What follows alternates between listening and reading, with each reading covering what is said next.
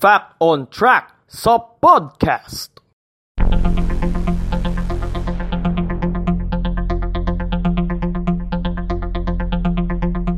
Fact on Track sa podcast.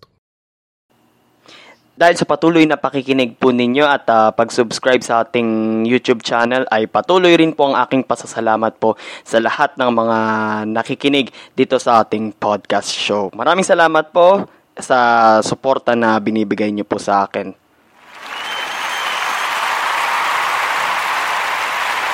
Kung kaya't lalo po akong nai-inspire na ipagpatuloy itong sinimulan kong podcast show na ito. So by the way, magandang araw po sa inyo mga kapodcast. Ito po si Mans and welcome po sa Fact on Track sa podcast. Dito pa rin sa podcast ni Mans YouTube channel. Kung bago po kayo dito sa YouTube channel na ito, make sure na nakasubscribe po kayo sa podcast si Mans YouTube channel and i-click nyo po yung notification bell button para po sa ating mga latest updates. Fact on Track sa podcast. Podcast, podcast muna tayo. So, for future reference na lang yung, yung pagbablog. Wala pa sa plano ko yan eh. Sa ngayon, dito muna ako mag-stick sa podcast. Pero, uh, open naman ako sa pagbubukas, sa paggawa ng, ng vlog, I mean. Fact on Track sa podcast. So yun nga po no mga kapodcast, ah uh, babalikan lang po natin yung unang tatlong parts ng ating Flag Day series. So, sa mga nakamiss, ang part 1 natin ay napag-usapan natin yung tungkol sa labanan sa Alapan at ang pinagbulan ng, ng pagdiriwang natin ng Flag Day. And then sa part 2, yung pinag-usapan natin yung tungkol sa location nito, which is sa uh, lungsod ng Imus sa lawigan ng Cavite, ang tinaguriang flag, flag capital of the Philippines. At ang part 3 po natin ay ang uh, symbols at history ng ating uh, Philippine flag. So ngayon, dadako na po tayo ngayon sa ating huling part ng ating Flag Day series. So pag-uusapan natin ngayon ang RA 8491 o ang Flag and Heraldic Code of the Philippines. And then, paano nga ba yung tamang paggamit ito? Ta- paano nga ba yung tamang pag-display nito? At ano-ano nga ba yung mga hindi dapat gawin sa ating watawat? Fact on Track sa podcast.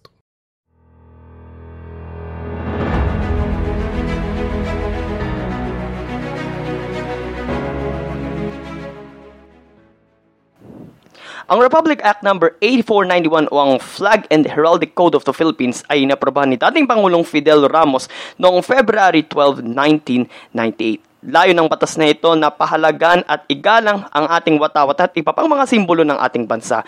Tinuturo rin sa batas na ito ang tamang paggamit at panunumpa sa ating watawat, pagkanta ng ating pambansang awit at pagrespeto sa mga simbolo ng ating bansa.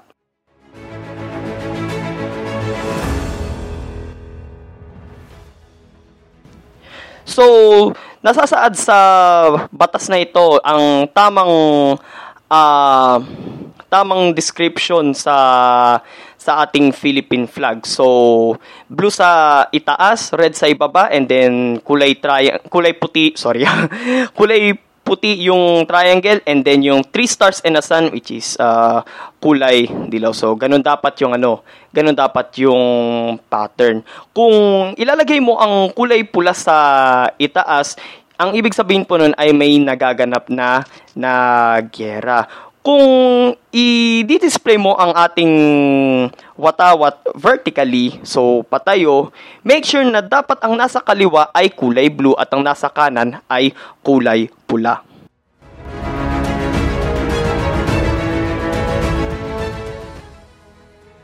So saan saan nga ba natin makikita ang ang watawat ng Pilipinas? So makikita natin ito sa mga tanggapan ng gobyerno at maging sa mga uh, sa mga historical sites. Ganon din sa mga paaralan ay dapat meron din na naka-display na na Philippine flag. At saka kapag ka mag- magdadaos ng flag ceremony at saka ng flag racing, ah, ang flag racing ay ginaganap tuwing umaga at saka ang flag retreat, yung pagbaba ng flag, ay ginaganap tuwing hapon. The usual kasi ang flag racing ay ginaganap every Monday and then yung flag retreat ay ginaganap every Friday.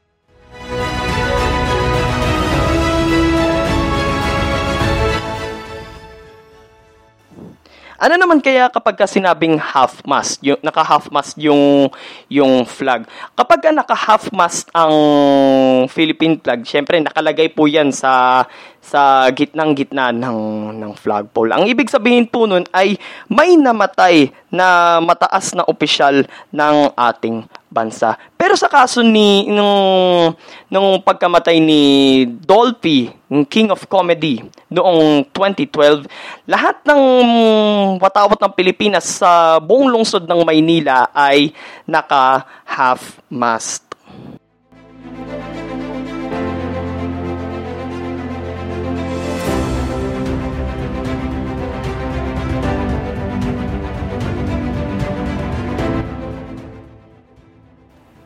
Kapag ka luma na ang ang watawat, ang pwedeng itong sunugin or pwedeng ilibing sa lupa. Pero ang tanging pwedeng gumawa lang ng ng bagay na 'yon ay ang mga Boy Scouts of the Philippines.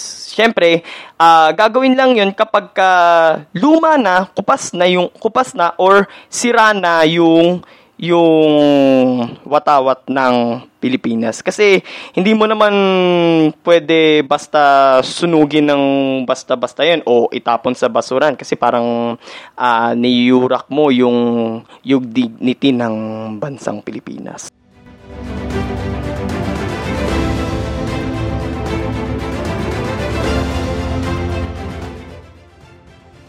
So pag-usapan naman natin dito yung mga uh, yung mga nangyaring violations regarding about sa sa Philippine flag. Actually, nung nabasa ko tong mga to eh uh, nakakalungkot sa part ko to eh kasi parang dinedefile mo yung yung identity ng ng sarili mong bansa. Eh napaka sagrado tingnan ng ng ating watawat. Syempre kasi hindi lang 'yan basta isang pirasong tela lang na pinagta na pinagtahitay. Siyempre, ginawa yan kasama ng dugo, pawis at luha ng mga lumaban para ipaglaban ang ating kalayaan laban sa mga uh, mananakop. So mapunta na tayo sa mga uh, sa mga nakagawa ng mga pagkakamali uh, dahil sa mali nilang paggamit sa Philippine flag. Kagaya na lamang ng uh, grade 9 student mula sa University of the East noong uh, 2016 na kung saan ginawa niyang basahan yung yung Philippine flag. And then a uh, few weeks later ay uh, inexpel siya, kinik out na siya ng ng school. So sinasabi na na sinasabi sa Section 34 ng RA 8491, uh, paragraph A, na hindi mo pwedeng uh, lukot-lukutin or parang uh, tapak-tapakan or parang gano'n na nga, gawing basahan yung ating watawat.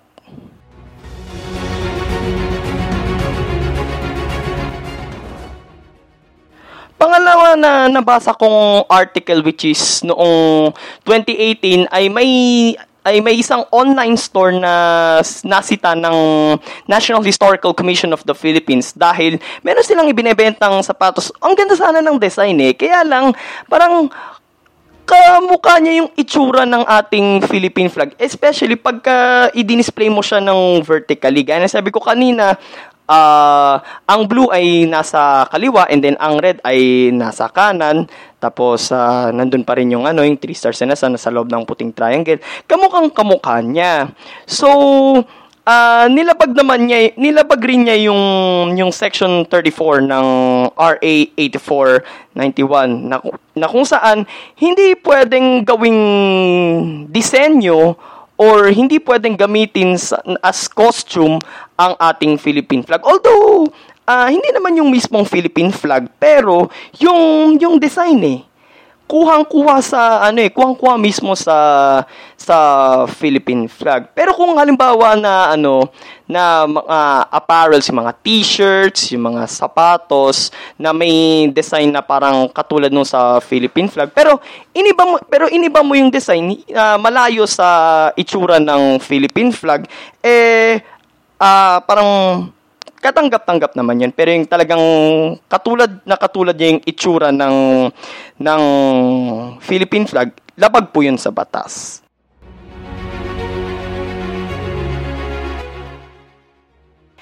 Isa pa po is yung nangyaring ah, Rebel Heart concert ni Madonna dito sa Pilipinas noong ah, 2016 din na kung saan ah, sa gitna ng pagtatanghal ng Queen of Pop na si Madonna ay ah, binalaban niya sa kanyang katawan yung yung Philippine flag. Napanood ko po yung video na yun and ah, nakita ko na ah, sumasayad pa sa stage yung yung Philippine flag.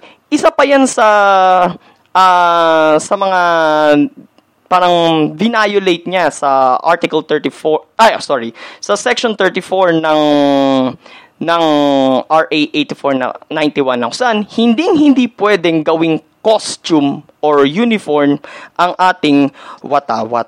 So, masaklap pa nga doon, sumasayad pa nga sa sahig eh. Eh, sabi sa akin ng ano, sabi sa akin ng kapatid ko eh, baka hindi hindi raw siya na eh, na orient regarding about sa sa batas natin. Kasi syempre sa sa bansa nila sa Amerika, kahit anong gawin nila sa sa watawat nila, eh pwede nilang gawin, pwede nilang sunugin, pwede nilang ibalabal, pwede nilang ah, gawing design sa mga damit nila, lahat pwede. Pero ibang batas natin dito sa sa Pilipinas. So, hindi po ganun ka ah, hindi po ganun parang ka stricto yung ating batas kasi syempre gaya nga sabi ko po kanina napakasagrado ng ating watawat.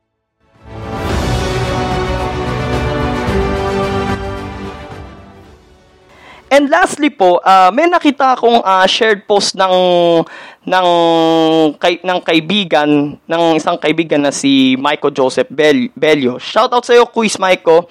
Ah, meron siyang shared post na kung saan ah, meron ding ah, nag-post ng itsura ng Philippine flag Ah, meron ding puting triangle tapos three stars sinasan. Yun nga lang, ang background nga lang, ibis na kulay asul at pula, ay yung rainbow colors na sumisimbolo sa LGBTQ plus community. So parang ah, parang pinagmamalaki nila sa lahat na yung mga ah, na meron ding karapatan, syempre, yung ah, yung mga nasa community na yon. So pero hindi pa rin siya ano eh, hindi pa rin siya katanggap-tanggap kasi parang bakit po iibahin yung yung design ng ating bandila para lang maipakilala yung yung mga karapatan ninyo. Wala namang masama doon. Kaya lang kasi parang may mga ano eh, may mga parang hindi maganda na na nagawa ninyo. eh. Kahit post lang 'yun, pero parang hindi siya ah, accepted sa batas natin.